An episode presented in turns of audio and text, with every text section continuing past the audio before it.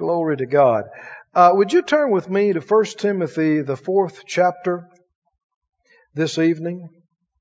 1 Timothy 4. And we have been talking on a series, or teaching and ministering, I should say, on a series about the spiritual man. And every week I think, well, okay, I'll about wrap that up. And then I realize, no, not quite. So I'm still not through with the spiritual man this evening. And in 1 Timothy 4 and verse 6, in 1 Timothy 4 6 says, If you put the brethren in remembrance of these things that he was talking about, you'll be a good minister of Jesus Christ, nourished up in the words of faith and of good doctrine whereunto you have attained. But refuse profane and old wives' fables, and exercise yourself rather unto godliness. For bodily exercise profiteth little. You know, it's interesting the way this is worded in the King James. Many people just get the idea that it's good for nothing. and that's not what he's saying at all. He's comparing exercising the body to exercising the spirit in the things of God. Is physical exercise profitable? Yes, it is. It says profiteth little in the King James, but my Bible has a number by the word little, and the margin says for a little while or a little time. And so it profits little compared to eternal profit. It does benefit you down here now. But he's comparing it to another kind of exercise. Godliness, which would be exercising yourself in the things of God, is profitable unto all things, having promise of the life that now is and of that which is to come. I mean, physical exercise only benefits you in this physical life, the years that you live down here. But it does benefit you. But exercising yourself in the things of God, it benefits you right here and now, and it benefits you forever.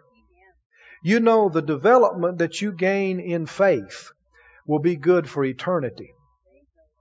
The development that you gain in walking in love and walking in peace and the understanding of God and the joy of God, the fruit of the Spirit, the experience and the gifts of the Spirit, that is good for eternity. That will benefit you for eternity. Did you hear? Isn't that what he said? Yep.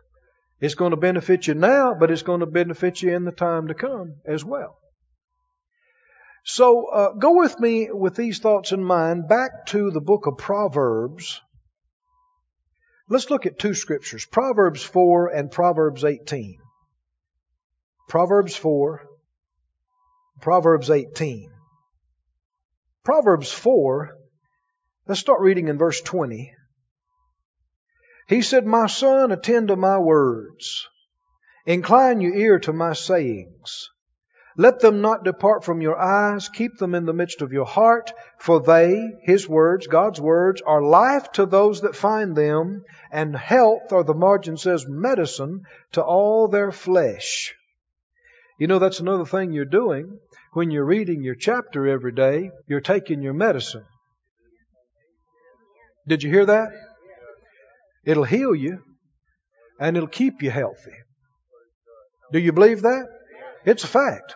He didn't just say God's word about healing is medicine. It is, of course. But he said his words, all of his words are medicine to your flesh. All of them, about every subject. They'll minister to you. You know, I, I taught in a healing school ministry for, uh, what was it, some 16, 17 years. And uh, said, you know, through experience you found out healing is spelled different way. Sometimes healing is spelled R-E-P-E-N-T. Sometimes healing is spelled O-B-E-Y. Sometimes healing is spelled F-O-R-G-I-V-E. You know what I'm saying? It's all interconnected and it's related. And so all of His words are life to us and health and medicine to our flesh. Another reason to read that chapter every day. Now he goes on to say in verse 23, keep your heart with all diligence, for out of it are the issues of life. Listen to the Amplified. It says, keep your heart with all vigilance, and above all that you guard, for out of it flow the springs of life. The life that's in your flesh comes out of your heart. Now, we're not talking about your physical blood pump. Remember Romans 10, 9 and 10? Verse 10 talks about, for with the heart man believes. Now, it's not talking about your physical blood pump. You can't believe God with your physical heart any more than you could believe God with your lung or with your liver or with a kidney. I know it sounds funny, but people have funny notions about that. You know, people will take a physical heart and look at it with such reverence and go, well, man, that's, that's the heart of a human being. It's a blood pump. And it's a wonderful, amazing thing. Don't misunderstand. People do the same thing with the brain. They say, oh, isn't that amazing? All the things that have civilization have come out of that gray mass of tissue. No, uh, the brain is not the mind. The brain is the physical organ the mind functions through. If you had your brain totally removed, you'd still have your mind. You just couldn't express it in this physical realm. You see people whose minds are damaged by stroke and that kind of thing. They didn't lose their mind, but their mind is imprisoned inside. They can't express themselves properly in this realm. But if you, when you die, you leave your body, your body is put in the ground, well, you still have your mind. Did you hear me? He said, guard your heart, keep your heart, take care of your heart, because out of it flow the springs of life. So he's not talking about your blood pump. What's he talking about? First Peter talks about the hidden man of the heart. And 2 Corinthians 4 talks about there is an inward man and there is an outward man. Well, it's what we've been talking about all these weeks. The spirit man is the man on the inside, right? The man of the heart. Should you take care of your spirit? Should you guard your spirit? What goes into your spirit? How you deal with your spirit. Why? Because out of your spirit flow the springs or issues of life. The life that's in your flesh right now is coming out of your spirit. Did you hear me? See, people think we're so advanced technologically and, and medically and, and scientifically, but uh, the things that really matter uh, we still don't know. We still don't understand. If you ask, you know, the most advanced science team and medical doctors and et cetera, you know, what makes my heart beat? Well, they say, well, we know that. I mean, uh, nerve stimuli come from certain regions of the brain and it flow. Okay, fine, fine. Where does it come from to get to there? Now they don't know.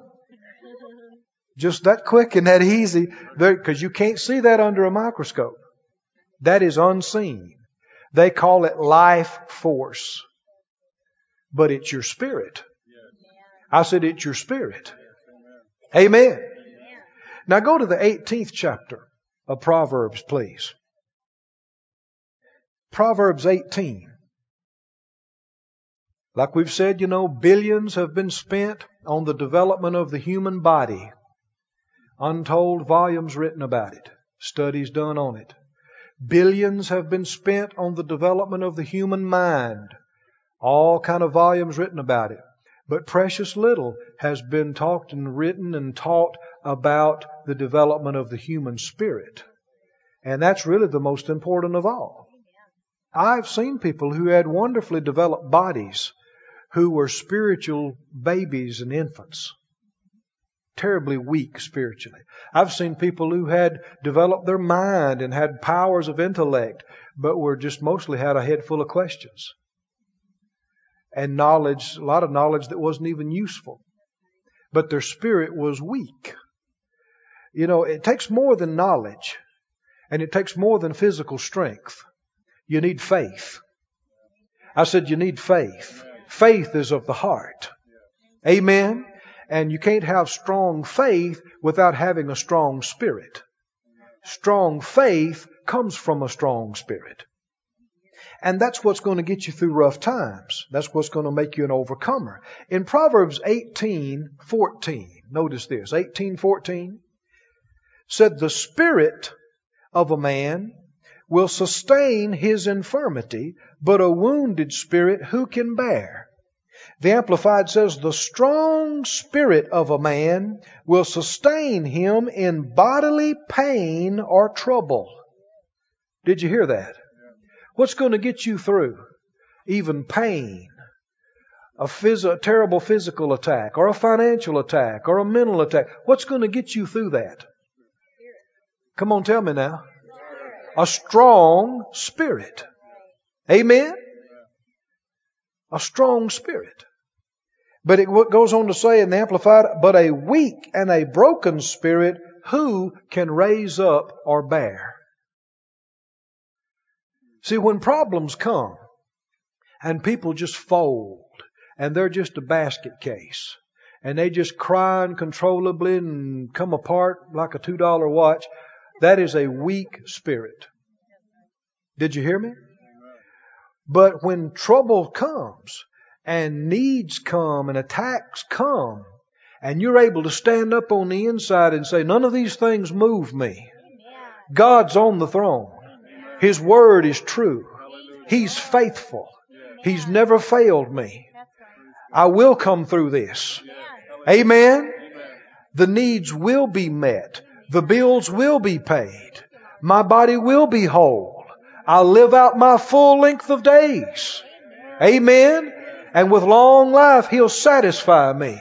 He'll show me His salvation. And you don't just talk that way when your charismatic friend is looking. You talk that way in the middle of the night. But it ain't nobody but you and the Bible and God and some pain. Did you hear me? Nobody but you and God and the Bible and some bills on the table. Hmm? I've seen people before, bless their hearts, you know, they, oh, they were big to preach at other people and tell them what they ought to do. Ah, oh, brother, don't mess with that. Don't let the devil bother you. You slap him and just claim it and do it. Why are you still messing with that? Why don't you have your answer already? And then something happened to them.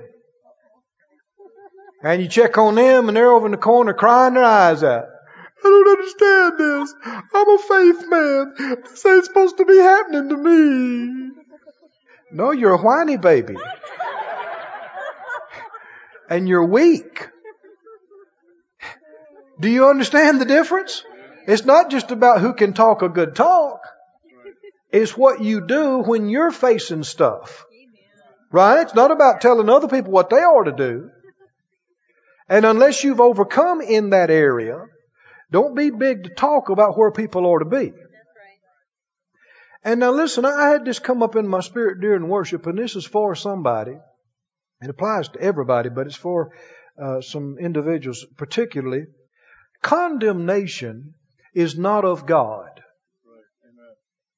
Did you understand that? Sometimes you hear people say, well, you know, the Holy Spirit condemned me about that. That's not even accurate uh, language to use. That's not true. I don't have time to teach on it tonight, but the reality is the Holy Spirit convicts you. Different word, different thing. That means He will cause you to see what's right, what's wrong, the truth, what's good. He'll cause you to see it. Now, when you see the light, you see right, wrong, and you see you've missed it, then oftentimes your own heart will condemn you as a result of being convicted of Him. But He's not condemning you.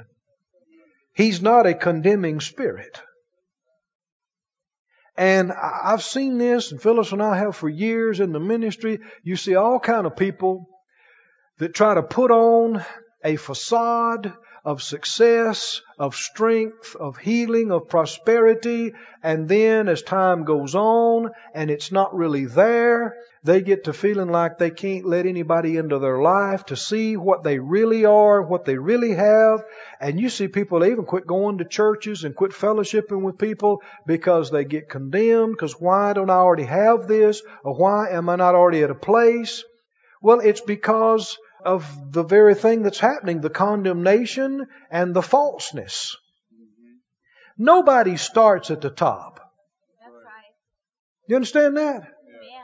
You don't start believing for 10 million at a chunk. Hmm? We started believing God for a tank of gas. We were going to Bible school. I had a little 1969 Chevrolet pickup. I named it Trigger. Me and Trigger went from downtown shoot 'em up alley to school every day. It was one of those three speed on the column. Nice little pickup. It was a gutless wonder. It had no power. But, uh, you know, sometimes the linkage would hang up. Yeah, anybody know what I'm talking about on those? This is real funny. I'll tell you a funny story. A friend of mine from up in, uh, British Columbia, Canada, want to take me and Phyllis out to eat at a real ritzy place one night. Man, we hadn't had a good steak dinner in six months, and and he won't take us out. So maybe longer than that at that time. And um, so uh, we got in my truck, and I dressed up, and she dressed up. We pulled into this nice place, you know. Just as I rounded the corner, my gears hung up. I had to get out and open the hood in my good suit and jimmy the gear, you know, get her back in gear. Well, how come me to talk about that anyway? Y'all, I lost my place telling that story. What was I talking about? Help me out, Mo. What was I talking about before I got there? Yeah, trigger. That's why I talked about trigger. We started believing God for a tank of gas, for groceries for the week. And month by month, year by year, you keep feeding your faith and using it. Everybody say using it. And see, this is, uh, remember the scriptures we read in 1 Timothy? Number one, nourished up in the words of faith. Number two, exercising yourself in the things of God. That's how you develop a strong spirit. You feed not, now, it's not just feeding your spirit on intellectual materials. Nourished up in the words of what? Faith. Faith, words of faith feed your spirit. It, now, it doesn't always have to be a message on faith, but it needs to be of faith, from faith, in faith. Amen? Can you discern if something is in and of and from faith or not? Sure you can. It's up. It's positive. There's strength in it. There's life in it. It's not we're going down. You know, bless some preachers' hearts. You know, they just get, well, you know, all the youth is going to the devil. And the devil is taking the world over. And he ain't taking us over. No. Our youth is not going to the devil. Our children's not going to the devil. Amen. Huh? Well, it's just different than it used to be. The whole world's just going to hell in a handbasket. We're not. I said, we're not. Don't listen to unbelieving stuff. That can take out of you instead of put into you. You can tell when your spirit's being fed from reading your scriptures and good materials and good tapes and good books and being in good meetings. I, there's been meetings I've been in. You know, I was just in one uh, ministers conference, and I mean, over a period of uh, three days, you can just tell your spirit's just coming up, your faith's coming up, your vision's coming up. Amen. That's supposed to happen to you every time. Everybody say nourished up Nourished up. in words of. Words of faith. Now the second thing is you got to what? Exercise. You got to exercise your faith. If you don't start believing God for a pair of socks and for a lunch and for a tank of gas, you never will be believing God for the big stuff. You got to start where you are. There's no condemnation in believing God for the small stuff. Hmm? You got a problem of people trying to act like they're at a place they're not. And so they're not exercising anywhere. They're just pretending, and so they're not growing. Everybody say, start where you are, or you stay where you are. So you understand that? If you don't start where you are, you'll stay where you can't just jump all the rungs and all the steps on the ladder and go from nothing to believing for the biggest stuff. And I, you know, I think sometimes we hear some of our our favorite faith teachers and everything else, and we, you hear where they're believing God right now after they've fed their faith and exercised it for 40 years and 50 years, and we compare that to where we're at, and we think, well, man, we ain't doing anything. They didn't start there. That's right. And there is no embarrassment, there's no shame in believing for five dollars. It's one, you know, I tell the story about the first pair of shoes I believed for. I'll never forget it. I mean, it's ingrained in me.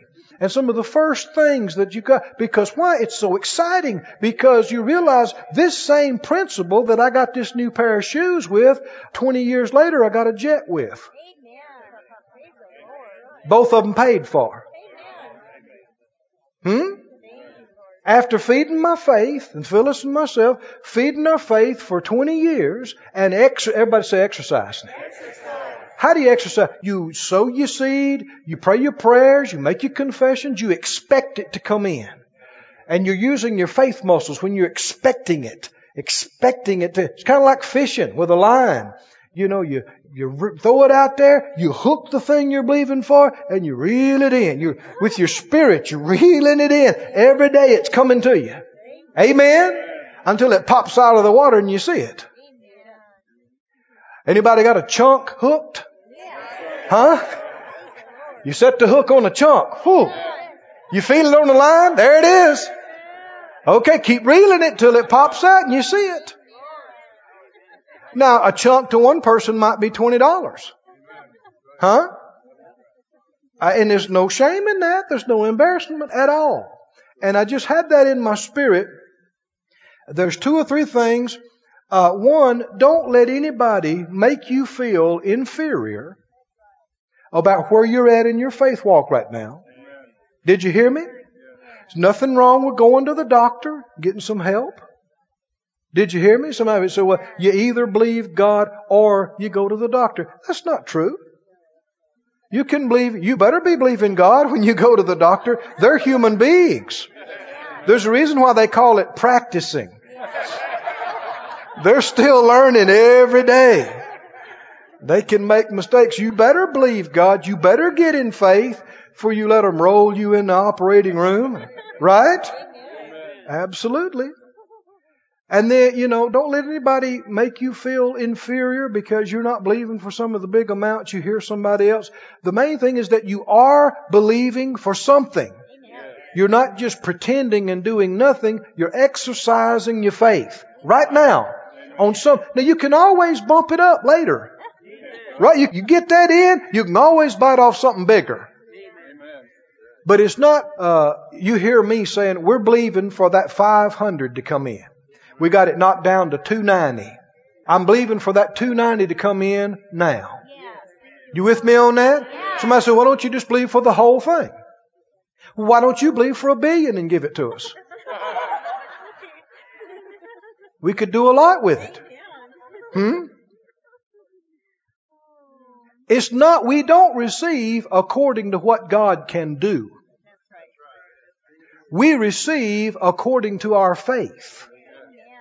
And our faith is growing and developing. It does, you know, don't, it's not just according to what you can say. It's according to what you can realistically, confidently expect.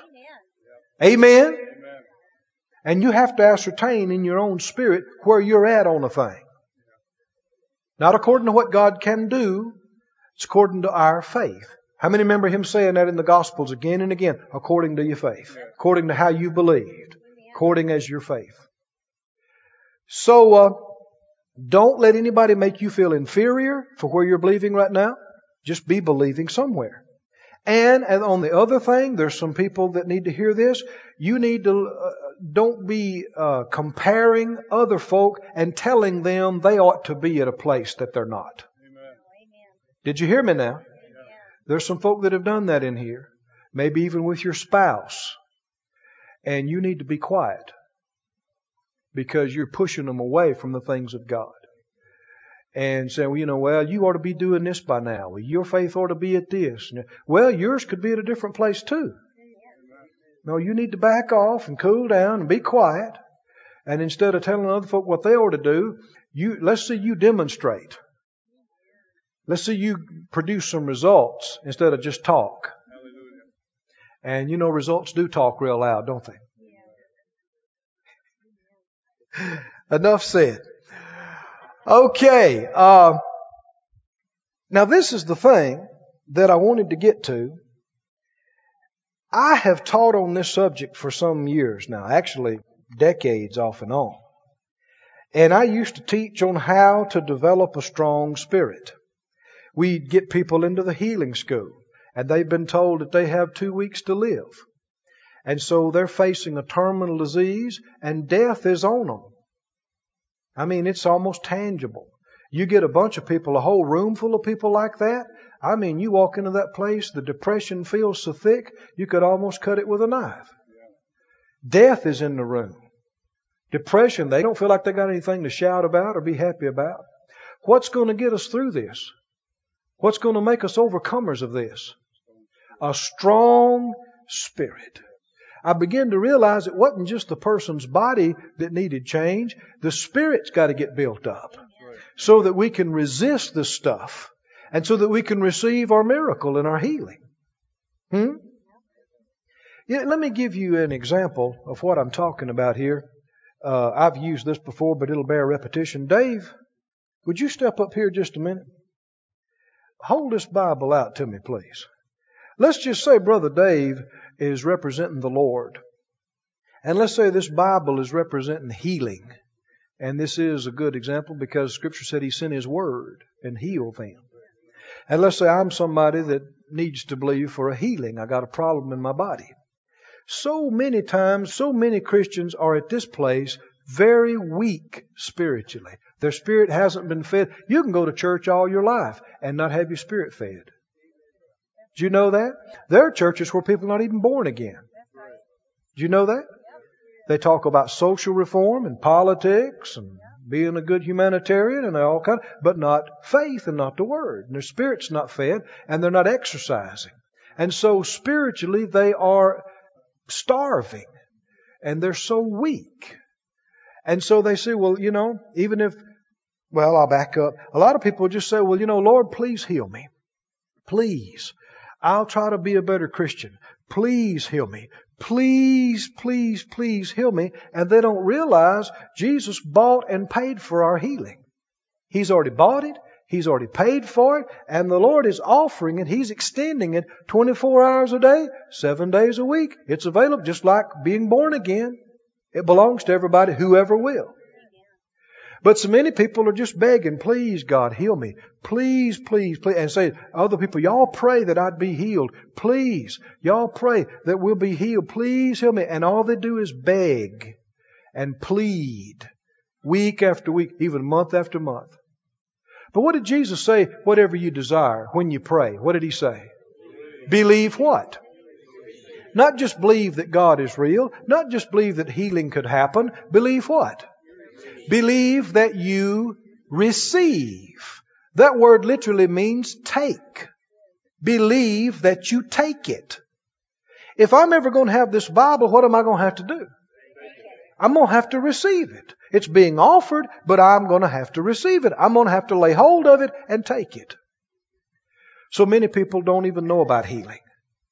But there are those who say, yeah, I believe God is real. I believe Jesus bought and paid for my healing. I believe it belongs to me.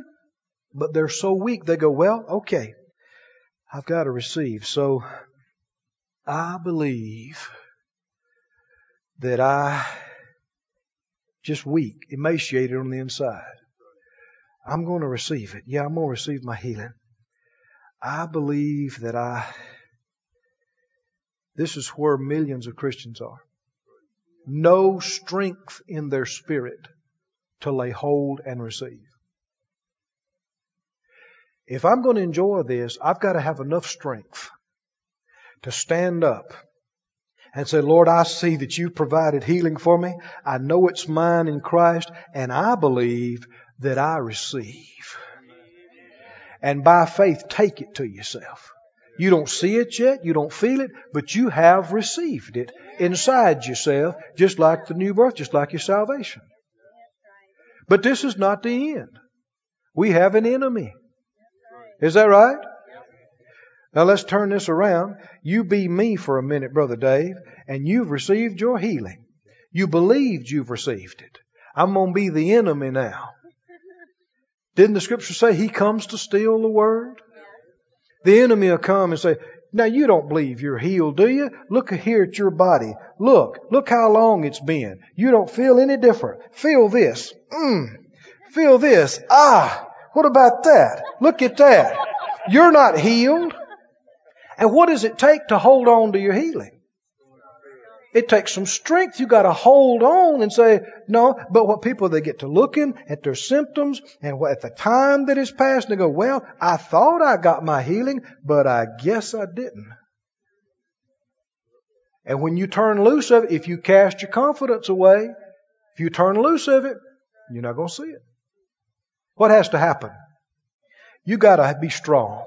Lay hold of this. And I don't care if the enemy pesters you night and day, day after day. You're not healed. You go, yes, I am. You're not healed. Feel that. Check this. Look at this. Look how long it's been. You go, I don't care. I'm not moved by what I see. I'm not moved. See, it takes strength to do this night and day, day after day, week after week, right? Amen. Do you see why the scripture says a strong spirit is what's going to get you even through bodily pain? And trouble. But a weak and a broken spirit, who can raise up or bear? Well, God can through the Word, amen, and through exercising your spirit. Can you say amen? Does that make sense? Now, uh, I've taught this, and if the Lord deals with me, I'll go into some more detail before we're through. But if you will feed your spirit regularly, nourished up in the words of faith. Read your chapters in faith. Don't just read it, read it in faith, believing it's feeding your spirit. When you hear messages preached, tonight, Sunday, anywhere, anytime, you read good books, tapes, hear it in faith. Let it nourish your spirit.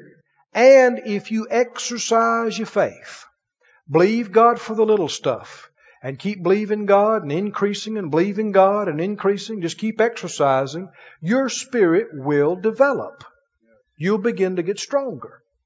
And I taught these things for years, a lot more detail than what I'm giving tonight. And I just stop right there. Feed your spirit, exercise it, you will develop and get strong. And after a few years of teaching that, one time at the end of a series, the Lord spoke to my heart. He said, uh, There's some things you're not covering you need to. I thought, well, I prayed about it. And I, I, thought, well, what am I missing? And finally, the Lord spoke to my heart. He said, You can do everything you're saying and still be weak. I thought, no way. no, you feed yourself and you exercise, you're going to get strong. He said, No, you can do that and still be weak. Well, man, I had to find out why. And I began to find out, I, began to pray about it and seek and study. And one day the Lord gave me the answer in the bathtub. he did. Somebody said, What do you mean? I was filling the tub. Y'all already got it? I was filling the tub. I had turned the tub, the water on, and I turned away to do something else, and in a little bit, a couple of minutes, turned back around, and that tub wasn't really more full than when I started pouring the water in. You know why? I had not plugged the drain.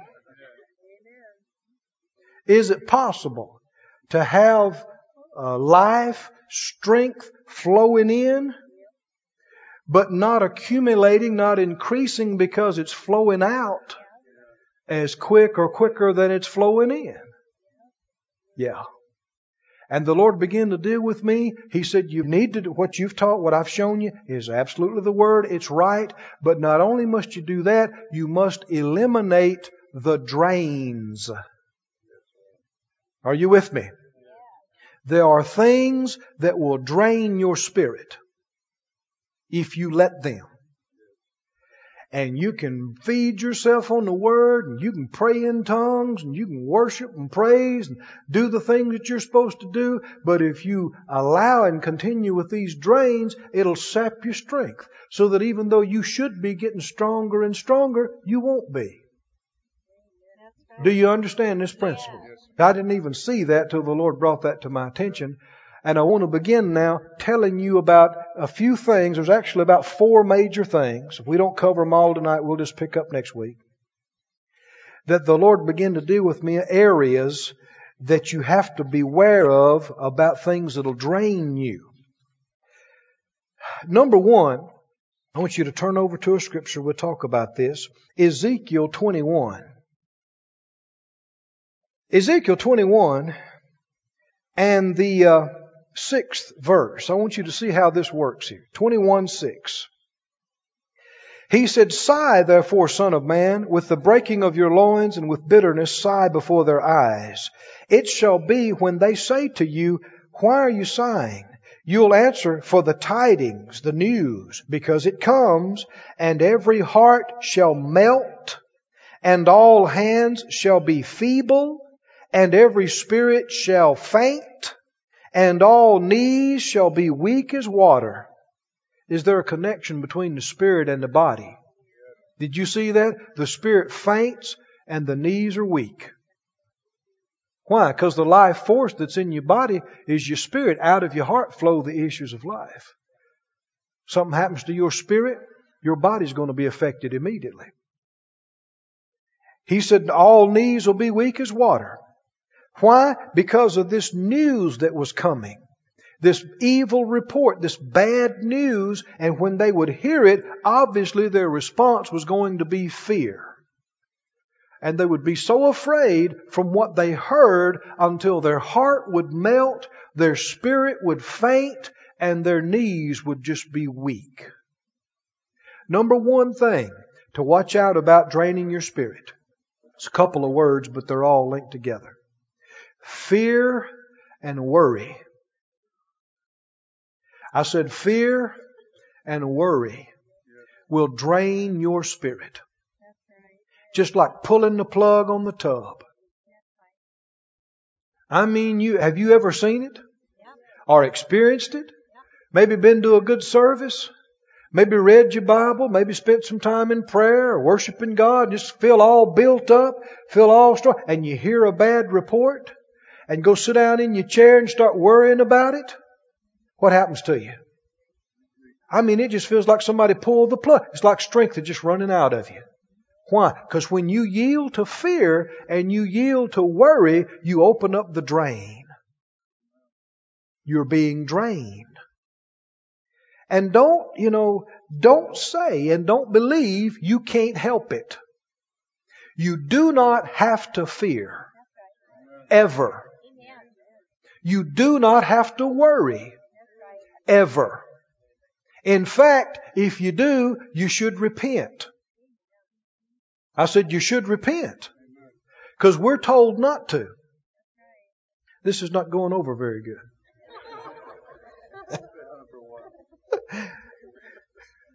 Philippians 4, turn there, please.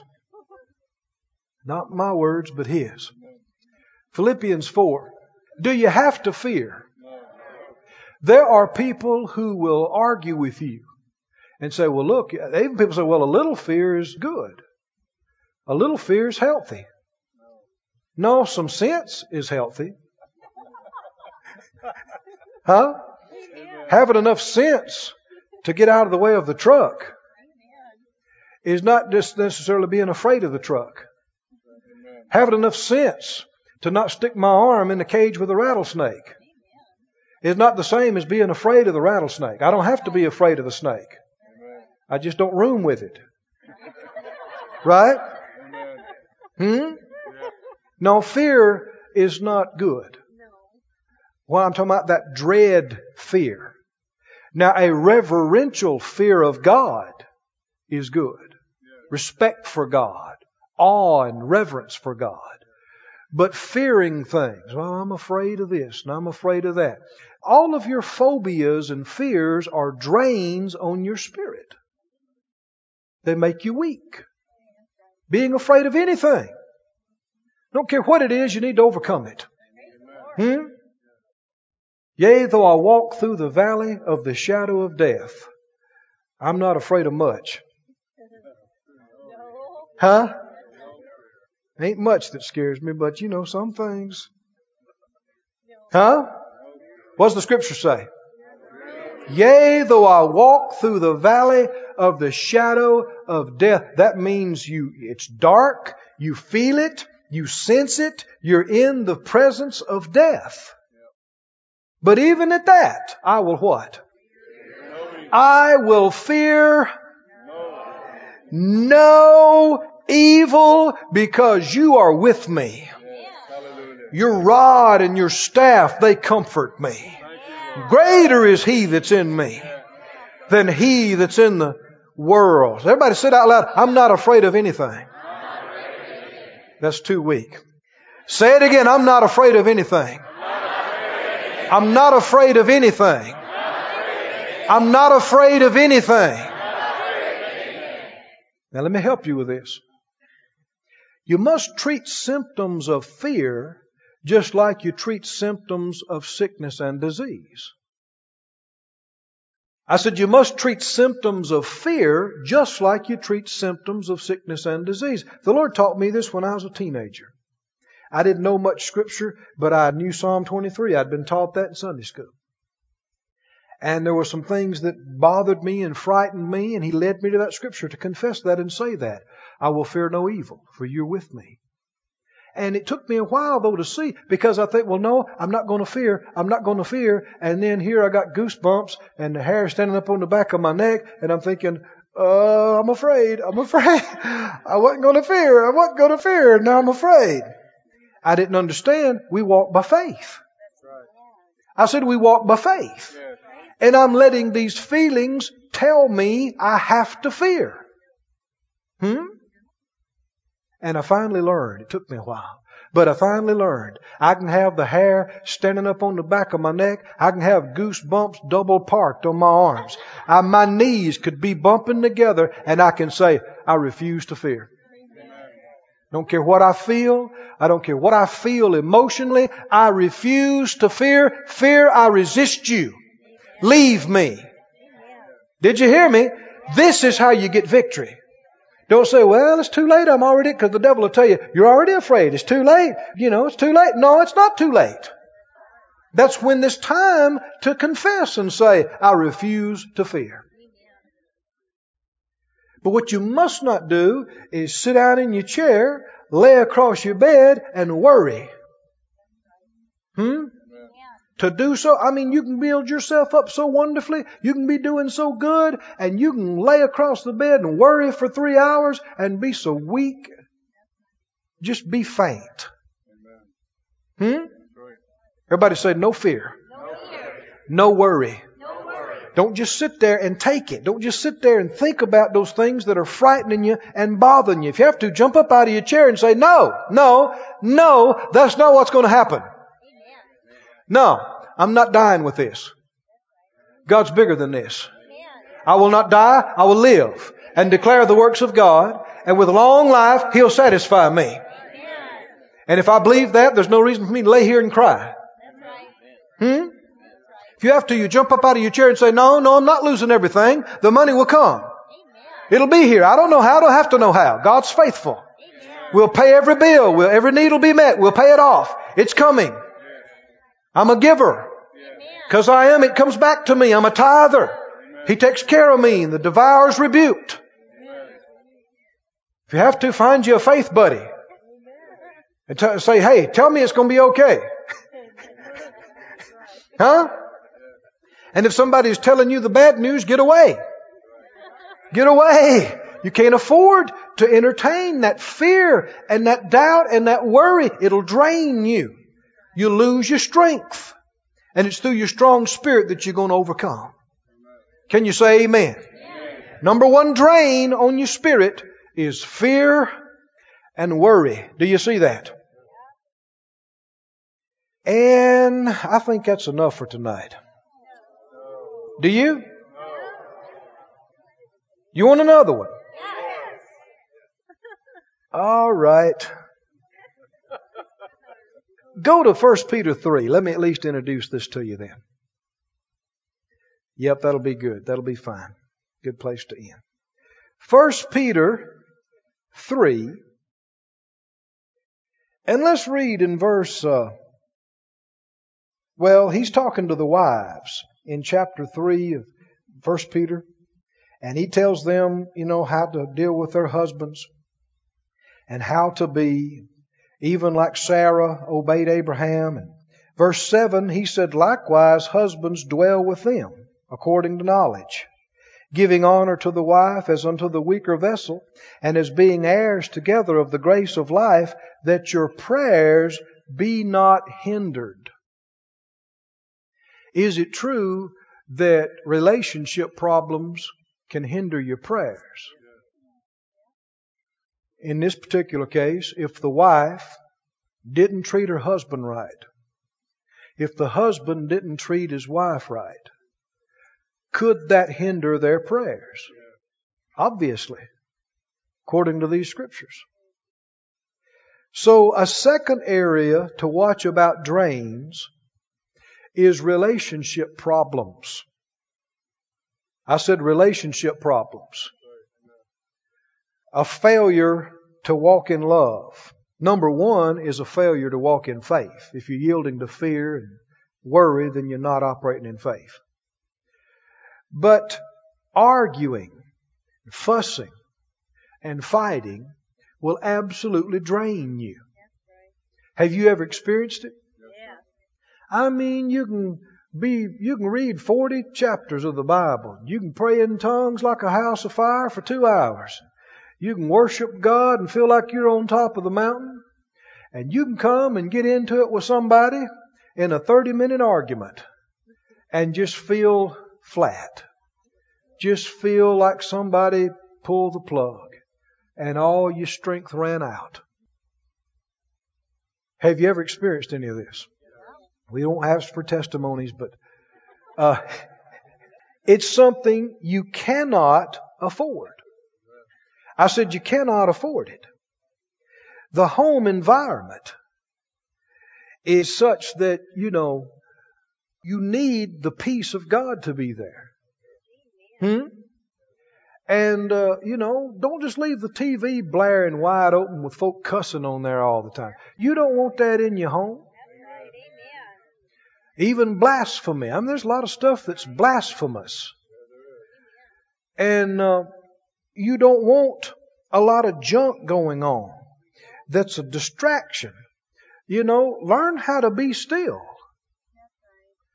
You know, a lot of folk, bless their hearts, they, the only thing they know how to do as soon as their eyes open, they got three radios and two TVs and the cat's meowing and the dog's barking and they just got a, a low roar going. And you know, you can get used to that.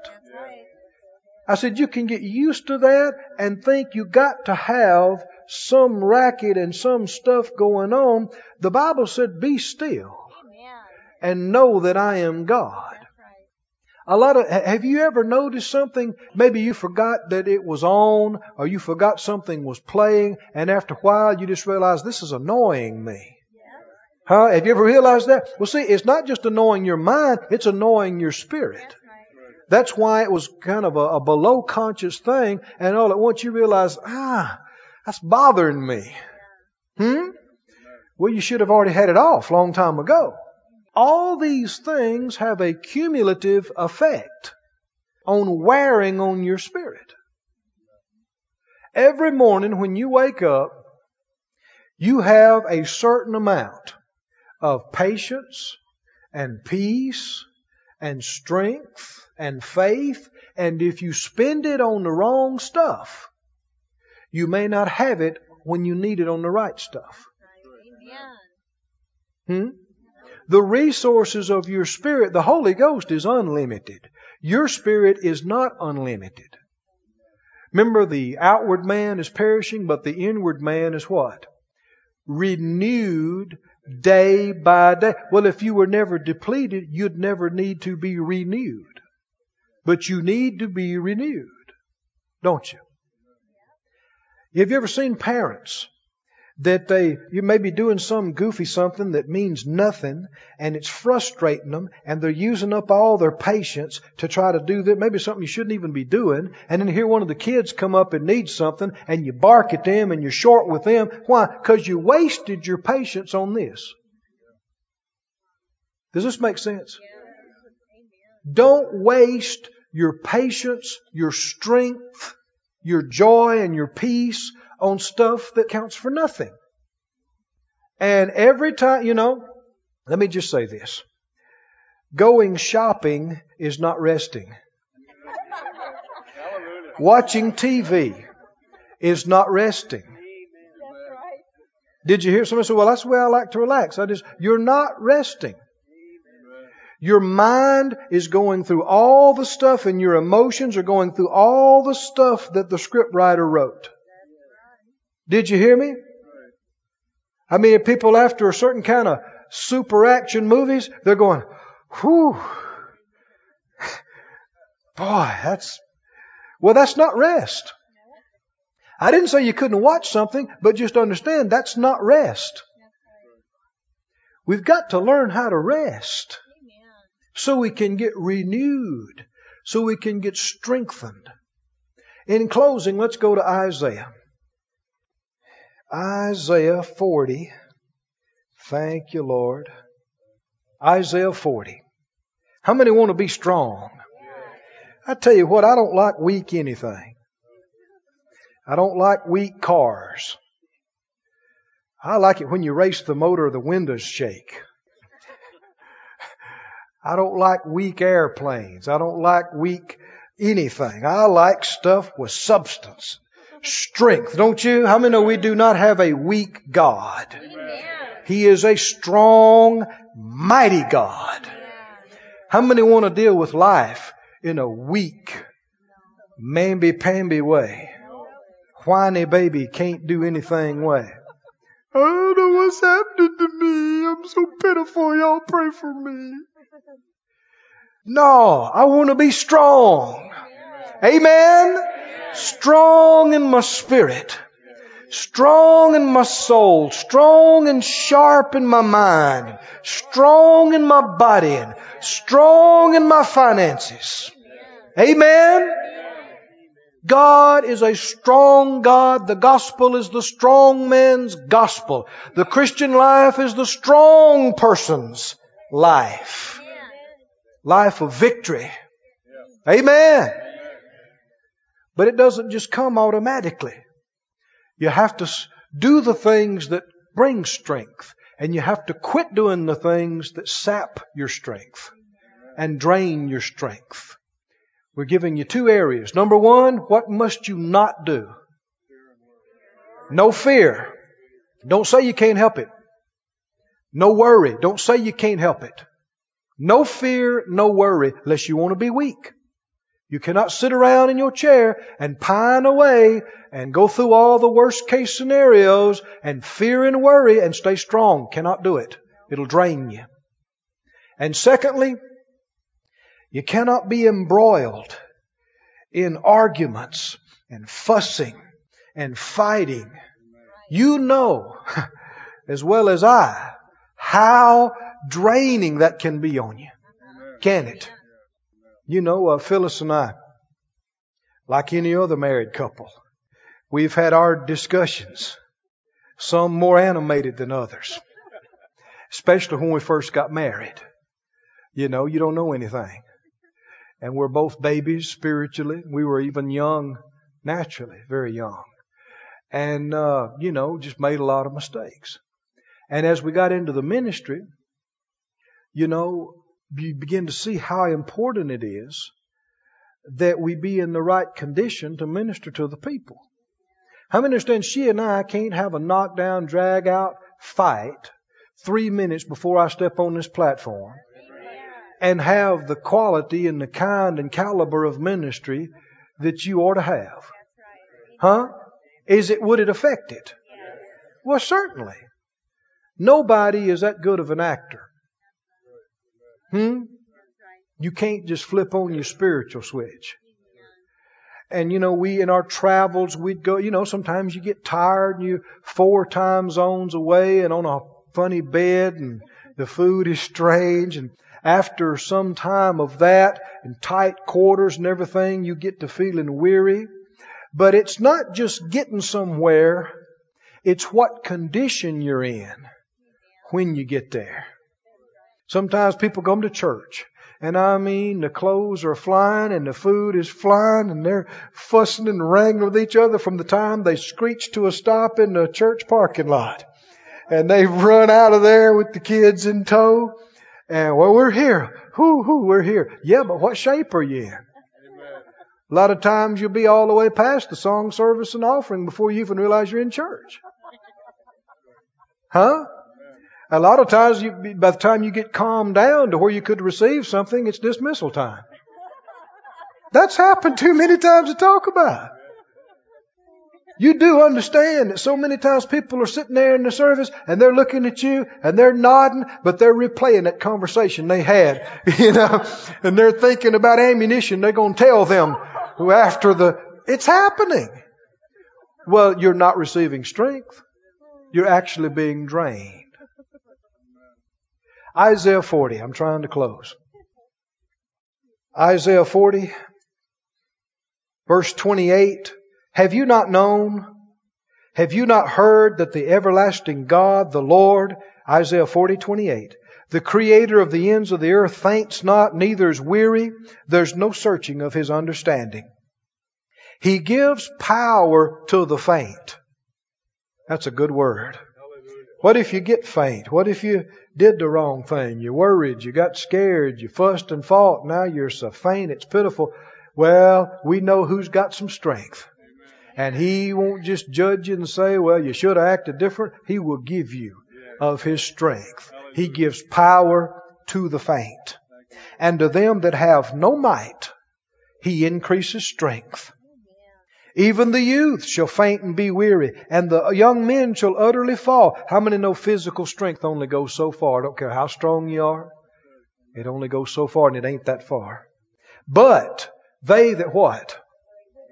They that run all over the country and have five cell phones and three fax machines, three radios and two TVs, and everything going at once, and huh? Fussing and fighting and arguing and demanding. No, they that what? Wait on the Lord, they shall renew, renew their strength. The Hebrew says they'll change their strength. They'll mount up with wings as eagles. They'll run and not be weary. They will walk and not faint. Not faint. Not faint. That means you overcome. That means you receive. Hallelujah. Glory to God. I got a little beard trimmer. It's battery powered. And if I go in there, you know, like tonight, moving and don't know where stuff is at, go to grab that little beard trimmer, and it's been packed in a box and hadn't been charged in a while. And I'm going to trim a little place on the beard, and I turn it on, it goes,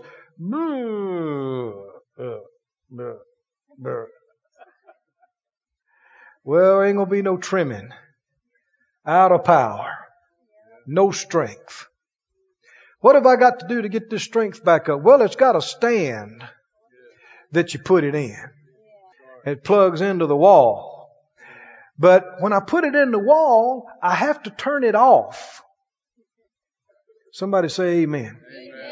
I have to turn it off because if I leave it on, then every little bit of strength that comes into it, it goes burp, burp, burp, burp. You leave it on and it won't charge like it should. How many understand you gotta quit giving out, you gotta quit trying to do everything, and you gotta learn to get quiet and take in. Not, not, you don't have to be praying at the top of your voice all the time. You have to be, you don't have to be quoting scriptures all the time. You gotta learn to take in take in, receive. And those that learn and know how to wait upon the Lord, just wait and be quiet and be still and receive and wait. You can do that riding in your car. You can do that sweeping the floor. You can do that washing a dish if you're quiet inside. Did you hear me? Quiet inside. And they that wait upon the Lord, what'll happen? They will renew, renew their strength. I tell you, I turn the switch off on that little charger and I leave that thing in the base for a couple of days and I go over there to get ready and I turn that thing on. It's like a Homelite power saw. Boy, you better watch where you go or you'll make a trim you didn't intend to. It's got some power now. But periodically, you got to get it back to the source. How many know our source is God? We got to stay hooked up with Him, cut off the drains, keep the flow coming, and you and I'll be strong and stay strong. Stand on your feet if you would. Let's lift our hands and give thanks to the Lord. Praise you, Lord. Lord, we give you glory. You're so good, so faithful, so wonderful. Go ahead and tell him he's the strength of your heart. He's, Lord, you're the strength of my heart. You're the strength of my life. Of whom will I be afraid? Oh, thank you, Lord. Come on, just worship Him a little. He can strengthen you some more tonight before you get away. Thank you, Lord, for strengthening us. You're the strength of our life. Oh, thank you, Lord. Thank you, Lord. Thank you, Lord. This ministry has been brought to you today free of charge by the partners of Moore Life Ministries and Faith Life Church. If you would like to help send this word to others at no charge, you can become a word sender today. For more information, visit our website at moorelife.org.